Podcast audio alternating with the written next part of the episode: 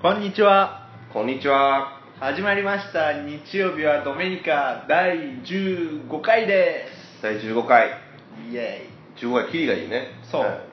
このポッドキャストは、えー普通のサラリーマン2人が最近気になるトピックやニュースなんか面白おかしく紹介しているポッドキャストになりますが、が今日はちょっと特別編ということでー。イ。そう、はい、今日はね、特別な話をしようかな、どの話しようとしてたんだっけ今日はですね、僕たちが、ポッドキャストをね、だい今、もう15回目、うん配信してますが、うんうんうんうん。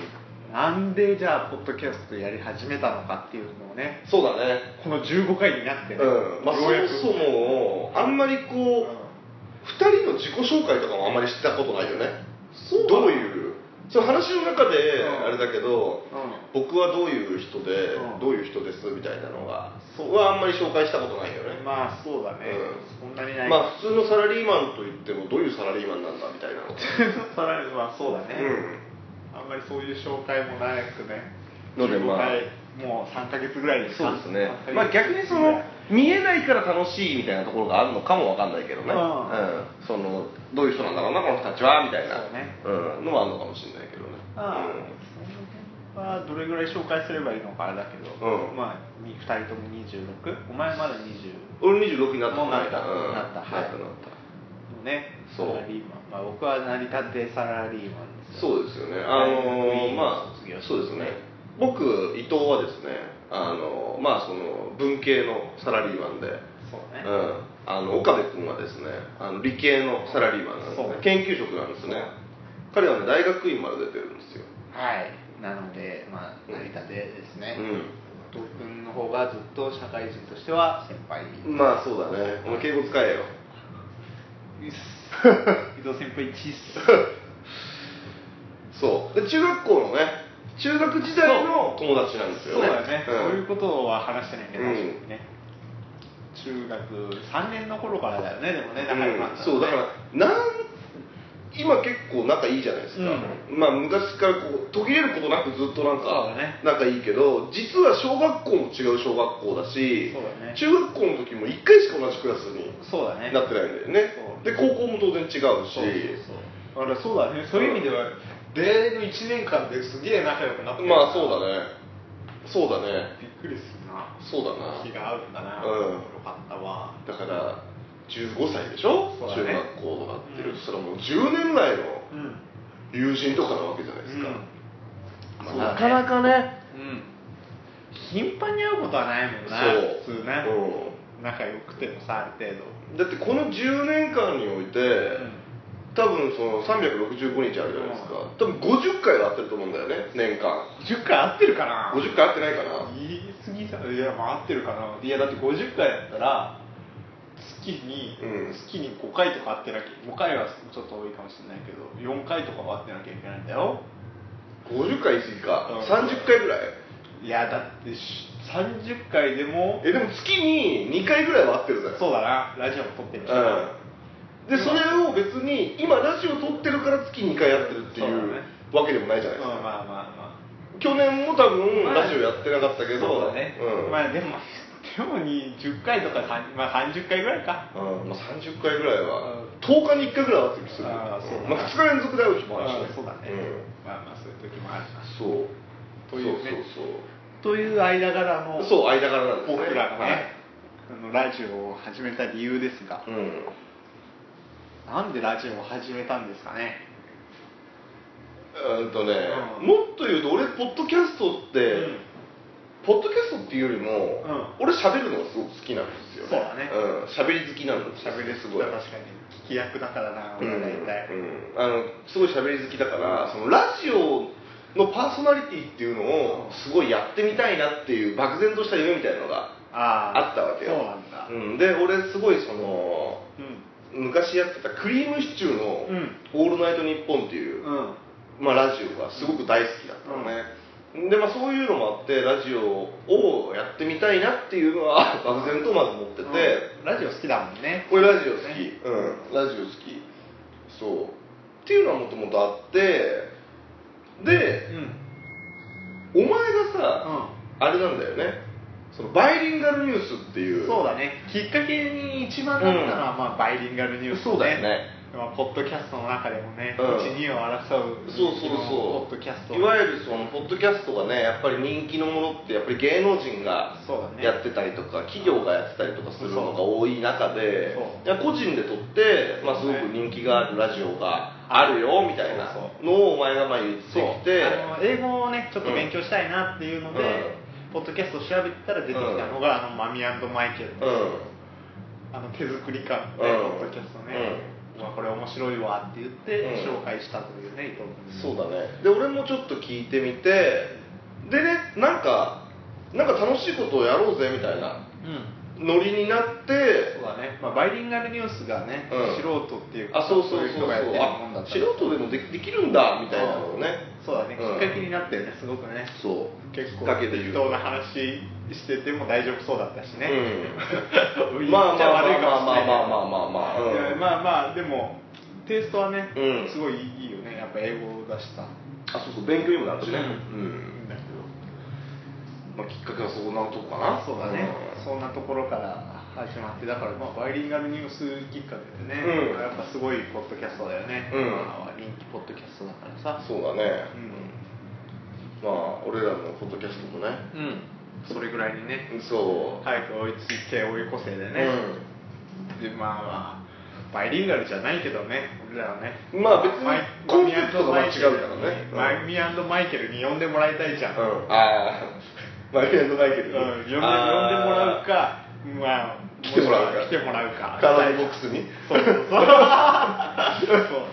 カラオケボックスにねそうそう、うんビッグエコーにね、うんあのいいところがあるんですそうそうそうちょっとちょっと疲れたらこう歌も歌えるいいところがあるんで、うんそこでラジオ撮ってるんでみたいなうねん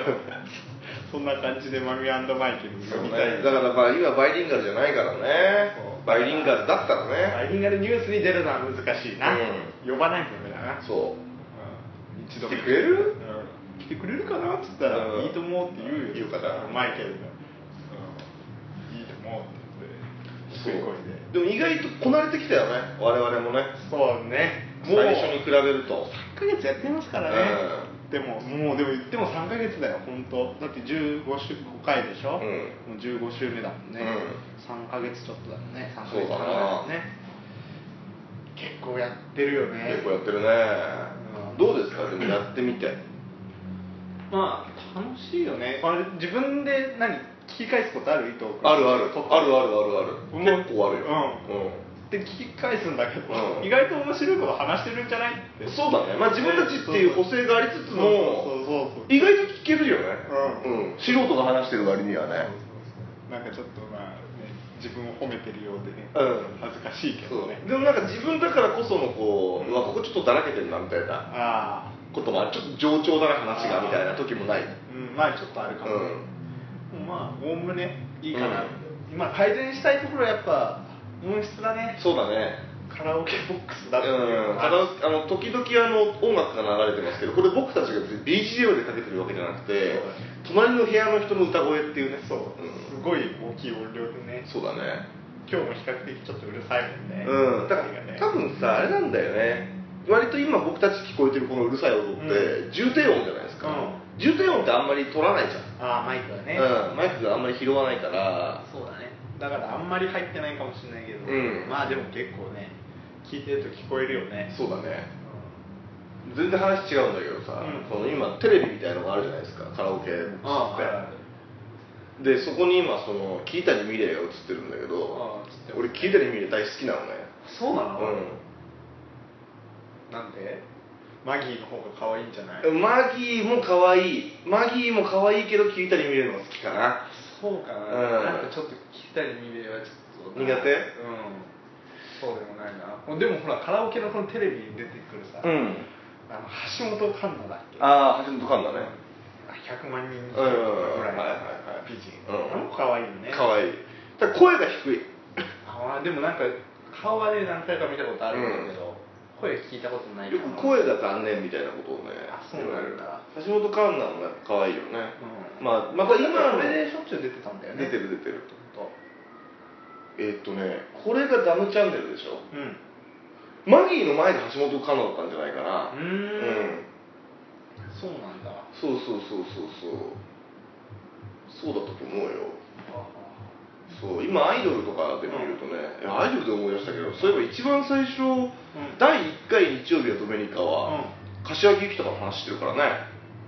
そうだっけあのゴロリの話と、ゴロリの話 ゴロリの話あったな、うんゴリゴロリのゴロリ話ととミキティだろゴロリとミキティ、うんそうよねそうで柏木由紀と瀬越のああ、それかあれ第1そ回れ話したね話してるからね第1回アイドル話だったんだねそうアイドル話だったああそう最近はもうめっきりそういうミーハーなやつよりも、うんまあちょっとニュースが多いかなあれこのラジオで堀北真希が結婚した話はしたんだっけいやしてないかないや俺堀北真希大好きなのねうんまあ結婚しましたね山本浩二さんだっけもうショックでさ堀北真希だよまあまあなんかあれだよね三大美人女優みたいな感じだよね中澤まさみうん三田真希あと誰かな、うんあ新垣結衣みたいなねそんなああ感じのそこの3人のそうに入るみたいなねまあ俺昔で言うとすごい新垣結衣好きだったんだようん大好きだったんだけど、う最近まあ熱が少しこう沈下し始めてて、んでも真木堀北はねずっと好きなのよマキ堀北ってなんだよなんでなんでローマ字がだったの いやクレジットがねいや真木堀北ずっと好きだからあのもうねししかもちょっとうんバラエティとかにあんま出ないじゃないですか、まあ確かにあんまり出ない時折出てるけど、うんなんかそんなにうるさい系の人じゃないでしょあの人、まあそうだねおしとやかな感じ、まあ、実物は知らないけどさ、うんテレビで見る限りの情報で言えばそんなさテレビ出ないのね、う確かにねドんラマとかに出るだけでバラエティーとかそういうフォークみたいなのにはあんまり出てそなうだい印象よだよねねで堀北真希がすごいねいいじゃないですかしまあしやかでうん結婚ですよまあそれはいずれは結婚するでも28とか26ぐらい同い年ぐらいだったよね、えー、ちょ同じかちょっと上ぐらいだねうんまあそういう年だからねもうね、でもねでも山本浩二さん38だからな、うん12歳差とかそんぐらいでしょうんしかも付き合ってないんでしあなんかそんな感じのことょ言っなんてたよねか、で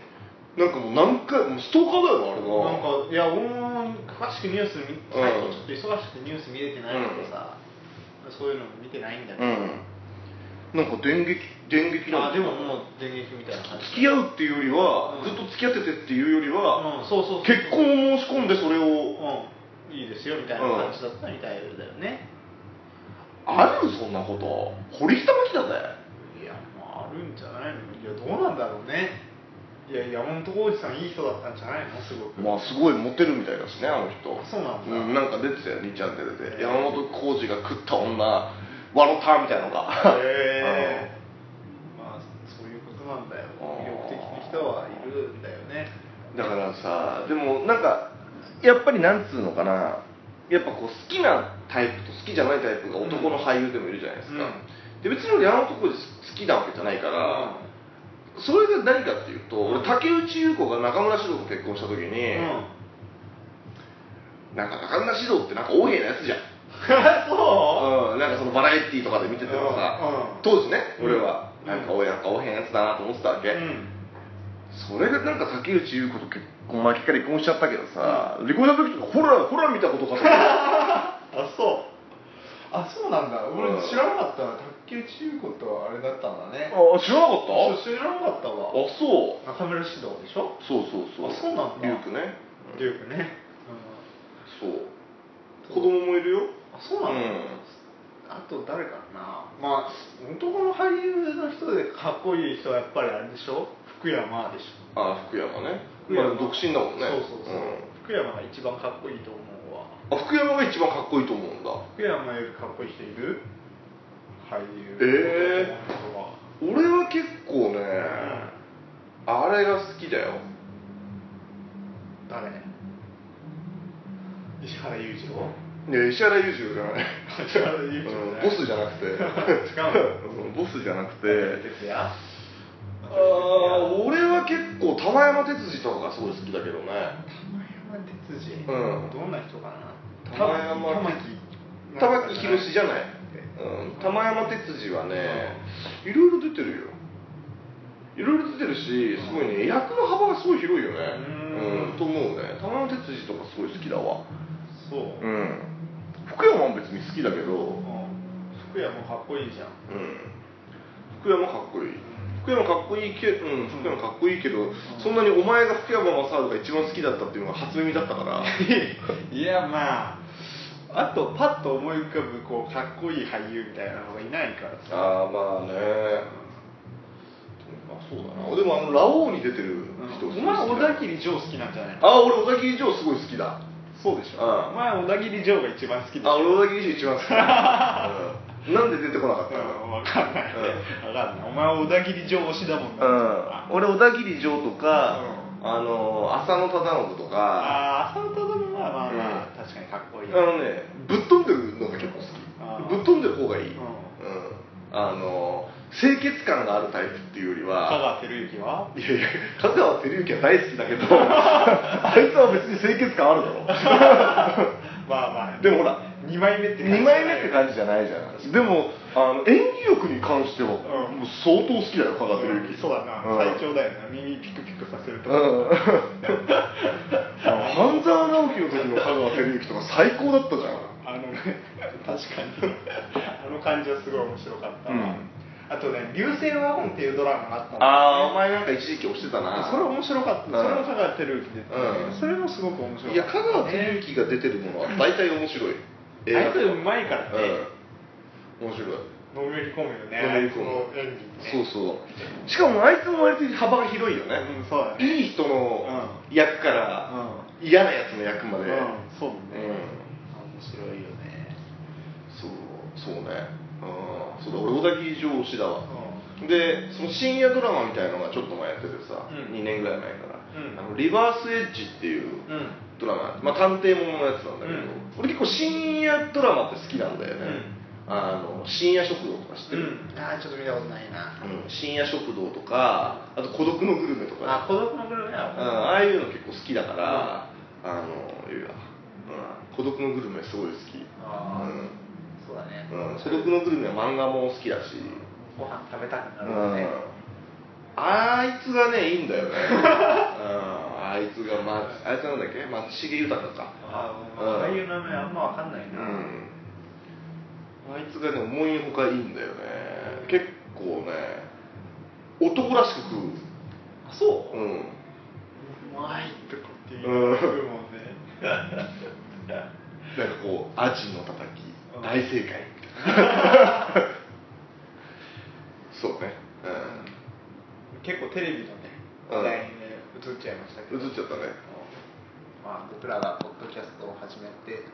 3ヶ月経ってねポッうんドキャストの話をしてますが、うん始めたきっかけをしていますが、だんだん話のネタがうんそうじゃないいやいやあのーあれだよね基本的にその話のネタみたいのを俺に頼りすぎなんじゃないかいつも やばいそうだなでもちょっとぐだぐだってきてないかなぐだってきてる今ちょっとね、うんこれやばい仕切り直す仕切り直さないでしょ仕切り直しはないか仕切り直しはないそうか、うんどうしようか今その仕切り直す発言がすごいうん波紋を呼ぶよやばい やばい100万人のリスナーが、えってまなあね、じゃあ新しいテーマ、なんか一本やっとく、新しいテーマやってみます、うなんかん、新しいテーマ、さっきなんかニュース見てたじゃあん、どっちにしようかなみたいな、はいわかりましたじゃあちょっとね、僕らのポッドキャストを始めた話がねちょっと思いのほか広がらなかったのでうん、まあね、 じゃあちょっとそんなに強い思いがあって始めたわけでもないしね、えでもそうだ強い思いはあるんじゃないやっぱりなんかさ僕らもつまらないサラリーマンだからさ、何かしらを始めて、うんこれをきっかけにさもうちょっとこうねあ、そうだね、最初だから、ここから始めて、なんかビジネスに将来なればいいみたいなそうねところもあったんだよね、そうういう目論見もちょっとんあるよあねったあったあっ僕らはビッグになりたいっていう、た、ビッグになりたいっていうのがあるからね、そう、んどうにかこう金持ちにね、そうどうしたらねそれになれるのかっああていそうう、だそうだそういうのもあったわそういうところからまあちょっとも少しあったよねうん、ほらなんか話してえ静かになっいちゃったやいよや早くなんか探せよちょっと待ってテーマをちょっと待って出てこないんだよさっきのやつはねどこに行ったのかな、うんあこれこれアメリカのニュースですうんまた、お前アメリカのニュース好きだな CNN のニュースね、まあ、日本のニュース紹介してもなんかさほら知ってるしつまんないよって言われちゃいそうだからさでも別にこのポッドキャストはニュースを紹介するまあそうそうじゃないからねそのそれをどういう切り口かまあまあら見るかっていうのもあるから、それはみんなが知ってるニュースの方が俺もこう思うあいつもそう思うみたいなのはでもほら一般ができるやつをやってるからさ、はいうん言ってもねうんいいよアメリカのニュースでアメリカのニュースねいいよアメリカカムレだから許してください、でうんあのアメリカのニュース低所得者が投票しない理由アメリカ選挙を考えるっていう記事をね、ちょっと紹介したいと思います、えーニューヨークリンドン・ジョンソン元アメリカ大統領が有権者に対する人種差別を禁じた、えー投票投票権法に署名してから50年うん経ったんですがだからその投票をめぐる問題は米国に依然として残っており貧困層の多くはまあ投票所に行かないとうんうんいうような現状が今もありますようんというようなニュースです。でこれなんで低所得者の人が、まあ、その投票になかなか行かないかっていうと、うんまあ、行く時間がないっていうかさ、うん時間投票するのに時間がかかるとか、うんそういうのも、まあ、もちろんあるんだけうど、んうんもう一つは最近この投票上のうん不正を防止するために、うんこの個人を判め判別するっていうか、うん身分証みたいなのが必要になってきたので、うん2008年から、うんうんそういう法律が17州でうんうん始まって、うんその身分証明書を ID を作るのには、うんまたお金がかかるんだって、へ7 8 0 0ー0円、うでこれが結構な値段じゃん、ん7 8 0 0 0う円んそうだねで低所得者っていうふうにこう今定めてる人が、まあ、年収で240万円以下みたいな人のことを言ってるんで、はいはいまあ、この人たちにしてみると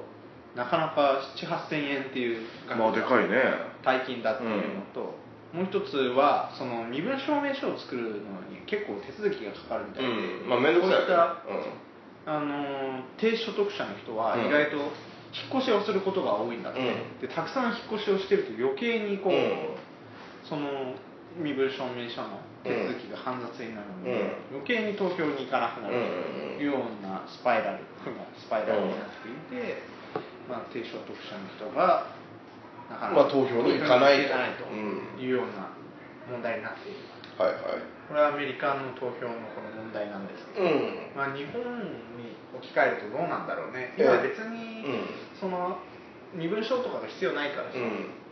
投票することはでもやっぱり日本もあれだろうね、低所得者の方がやっぱり投票率は低いだろうねああんそうだよね、なんとなくそんな気がする、うんだから俺それ聞いててさそのアメリカのその国民事情がよくわかんないけうど、ん日本におんいてそういうのが起きるっていうのは、基本的にリテラシーの問題だと思うけどねあ要は政治に興味がないんでしょあああまあそうまあこの言葉が正しいかわかんないけどね、う貧乏暇なしっていうもんね、うんなんかそんなことに興味を持っている暇はないというかさ、うんまあ暇じゃないかもわかんないけどねんそういうと俺ころにはもうリテラシーだと思うよそうかな純粋にだってさ、なんつえばいいのかなまあうちの家族とかね、俺の身の回りだけで言うとさ、まあ兄弟もそうだし親もそうだけど、まあそのリテラシーがあんまり高くない家族だから、うんみんなだからゆとりがないんだよなそういうところに興味を持つ多分うん多分ねやっぱ豊かな人の方が、うんそういうふうなところにも時間を割くうんうんうんうんうんうんがあると思うんだよねそういう意味でまあだからに卵が先か鶏が先かみたいなものなんだけどさ、うんなんつうのかなそのリテラシーがないからうん貧乏なのか、うん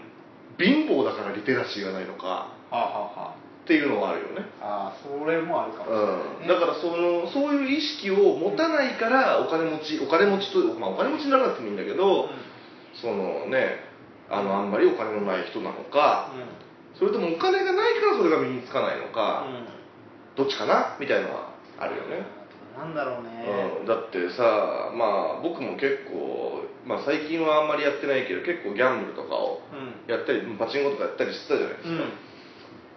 まあその自分もやってたあれだけど、うんなんつうのかなパチンコの話ばっかりしてるやつとかさ、うん中にはいたりするじゃないですか、そうだねなんかね何なんだろうっ てまあまあだからそのうんその人が言ってたし低いかっては思わないけどいやいや低いだろまあいやまあそういうふうにうん見えちゃうのは確かかもしそれなういなけど、多分この2回ぐらい前で、うんその元カノもっと昔付き合ってた子が、その芸能人の話しかしないみたいなことを俺は言ったんだけど、うん本当になんつうのかうなん本当になんていうのかなその一喜一憂するわけですようんそのエンタメ事情であ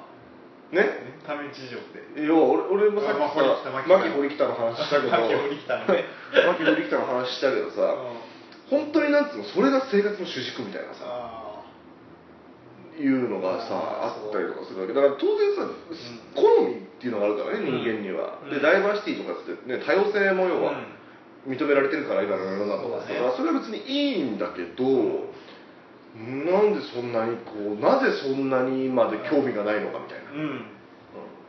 まあだからその貧困な人はやっぱ興味ないのかなもっと政治がなんとかしろってんそうだからアメリカの事情が俺よくわかんないから、日本は少なくともそうだと思うんだよああみんなリテラシーが低いと思うんだよねあ選挙に行きたいけど貧乏だから行けないっていうわけじゃなくて貧乏な人たちが政治に興味がないうん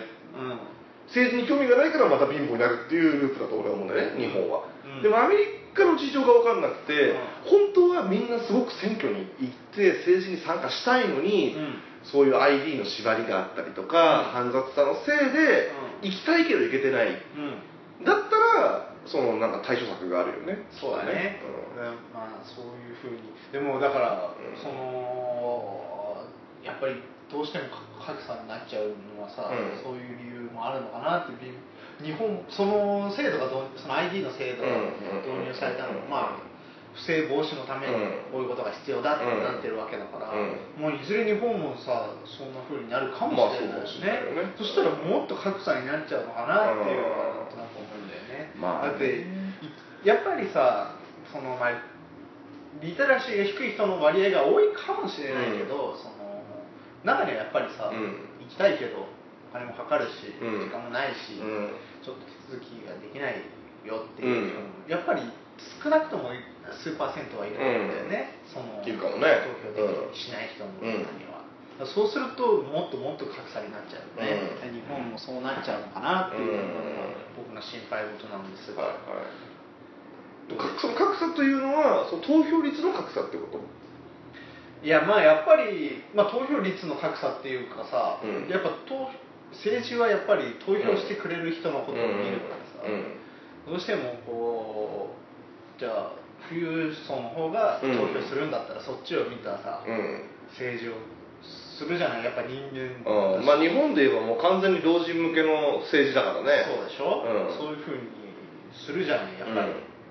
まあそうするとまあどの辺のこと、うんどの辺の層を見出すのかなっていうのがやっぱりまあ気ねになるよね,、うんまあね僕がそのそんな仮想にいるとは自分はあまり思ってないから、まあいいのかなと思うけど、うんその辺のこのボーダーがさどの辺にできてくるのかっていうのではさ、その位置にいるかもしれないからさ、うんまあねんまり日本は特にこう、まあもっと若者に優しくないまあそうだね制度になってるじゃない、うんそうですね今は、うんそうだねからそれをもっとさ改善したいなってうん思う、まあそうだなそう若い人がもっとねもっと政治に参加すればとそううんそうそのねだって18歳選挙権が認められたわけだから、そうねでも18歳の子がね身分証を作らなきゃいけませんよとかってなったら、それはそれでじゃあ投票しないじゃんきっと、うんまあ面倒くさいからうねんまあ、学生証でいいってなるかもしれないけど、うん、うんでもそれにもなんかお金がかかるんですよみたいになったら、うんまあね行かない子もそう少だななくとも出てくるまあ岡部さんはその政治に参加しをしてくれと思ったもうそうしてほしいなって、うんだからそういう風な制度にならないでほしいなってう思うんだんけど、でもまあまあ ID 登録するのにお金がかかるっていうのは間違ってることだよねうんまあどうだろうなしょうがないのかなまあある程度しょうがないんじゃないそうかうんまあ高いなとは思うようん、うんそうでしょ、うん絶対しないじゃん絶対しないそうでしうょ、んそうまあ難しい問題だなと、うん今投票率って日本はどのぐらいなの衆議院選挙とかすると週もう6割ぐらいなんじゃないのあでも6割はやっぱちゃんと言ってるんだうん、6割もないかもしれないけどうんね、それぐらいだったと思ううけど、んそんなに高くないよね、日本だとまあみんな格差があるって言ってもある程度豊かだからなまあ、ある程度はねそんなにだからそんなにこうさねえものすごい富裕層がいてものすごい貧乏な層がいるって感じじゃないからね、うんまあないじゃん餓死とかさあんまりまあそうだね、まあ、特殊な例を除けばね、確かになそうねでももっといい、ね、感じになってほしい、国にねあのー麻生そう麻生太郎がさ、うん今財務大臣でさ、うこんのニュース知ってるかななんかあのマイナンバー制度っていうああなんかそれを持ち歩くと税金が免除になるみたいなそうそうやそうつそうかマイナンバーカードに、うんまあ、お具体的にはちょっと分かんないんだけど、うんそのあの軽減税率がかけられるようになってるんだけど、その軽減税率っていうのは、うん例えばこのどういう人にかけるかって多分決まってるんだと思うんでね、しょ世帯年収がこれぐらいの確定にはこうんれぐらいの税率に免税しますよとか、まあ、そんな感じの制度なんだけどさ、そのまあ、麻生太郎は結構俺結構好きなんだけど、うんこのズバズバ言ううのが。んうんそので今問題にされてる発言がさ、うんマイナンバーカードを持ち歩けば、うんあの減税しますよっていうような制度になってるんだけど、うんそのまあ、カードを持ち歩いたりそのレジとかでさ、う要はそこで免税してもらうから、うんそれを提示してあの税税金かからないようにしてもらうような形らしいんだけど、うんだから持ち歩かなければ、うん免税してもらえないじゃん、うんだから持ち歩かないやつは免税されなきゃいいんだよみたいなことをうん麻生太郎は言ったんだけど、うんうんその通りなんじゃないかなって思うんだそけど、れそれなんで問題視されてるの俺も別に今話だけ聞くと別にね持ち歩かないやつはやらなきゃいいじゃないかうっんて言うんだけど、うんでもまあメディアの感じだといやそうじゃねえだろうって言ってもっとそうなんかこう、ね、情報流出とかもあるから、うんマイナンバー制度とかだと、なんかもっと違う方法でう考えられないのかみたいな思っちゃうんだよね、まあ僕はそう太郎の言ってることでまあ全然ん問まあ題ないねまあだからあいつの場合結構発言がドラスティックだから さうんあのそのアゲアストリーとかさそういうのうにんされがちだわう何でもこうズバズバ言うからね、うんまあ好きなんだけどね僕はね、うんあの方がよくわかるから、まあね、うんまあなあマイナンバーもそうだよねもうすぐだもんねそうそうそうマイナンバーもすぐできちゃうから、そうでもだから個人情報流出かとかさ、あれもちょっと過剰だよな過剰お前の情報なんか出たから何なんだよって俺なのんか情もう報ちょっと出たから何なん本だ当よにさお前とかはうさ、ん研究職だからさ、あれだけどさ、うんまあすごい遠いところにはいるんだろうけどさ、うやっぱり俺の仕事だからどっちかっていうとサービス職だからさ、要はそのエンドユーザーがさ結構近い位置にいるわけだよ、ねうん、うんお前の場合だとその自分が研究したものがさらにそれが商品になって、それが使われてそうだねれが使われそれが一部分使われうんってる何かを持ってる人だったら結構遠いじゃないですか、うんそうだねエンエンドユーザーというと、遠い遠い、うん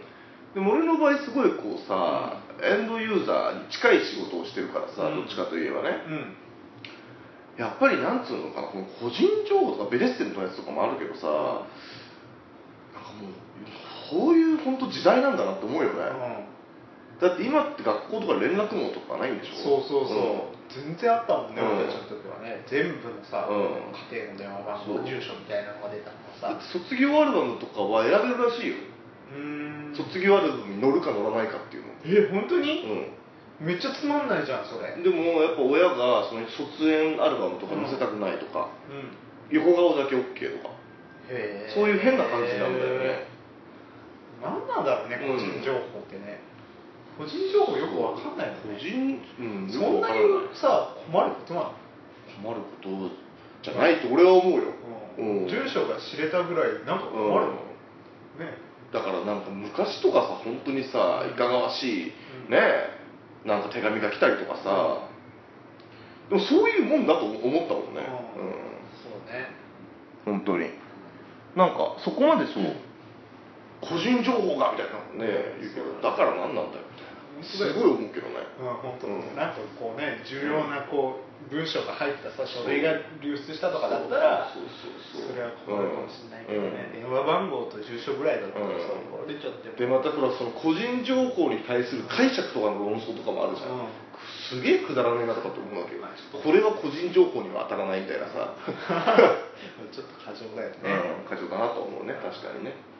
というまあぐらいで結構話しましたかねうん、なんかすごいあそうだね話は雑白になっちゃったけれどもまあそうだな、うんうんまあ雑白な感じになったねすごい雑白なね、うんテーマがあちこち記念すべき15回なのにそうかなり雑白になりましたけそうどはあのね本当はポッドキャスト始めた話でい、ね、一話を終わらせるつもりがそうだねうんあんまりうん、広がらなかったな広がらないまあまあこういう前でもいいんじゃないつまらない回があってもあそうだね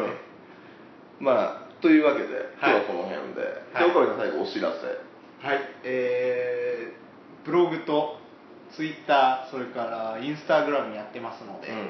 ぜひ見てお前これ全然見てないんだけど写真とか載っけてんのインスタグラムちゃんとこの間もあのハトの写真を、鳩の写真あハト背中がね、うんハートマークのねへえハトがいたから、うんハートのハトっていうことでね、 うんちょっと写真に収めてやったんでああそうなんですかシャレ聞かせたんだそうそうあおおと思って、うん俺はもうインスタグラム行きだなとあ思って、なるほどね一生懸命撮ったんですよね、まあ基本的に岡部さんが運用してるので運営っていうかね、んもうほとんど昆虫か、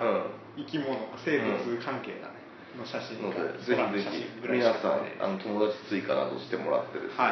はいはい、ないね見てもらうと岡部さんのその更新頻度もねモチベーションが上がってそうそうそうそう増えるかもしれないので、はいぜひ楽しみにしてみてくださいとということで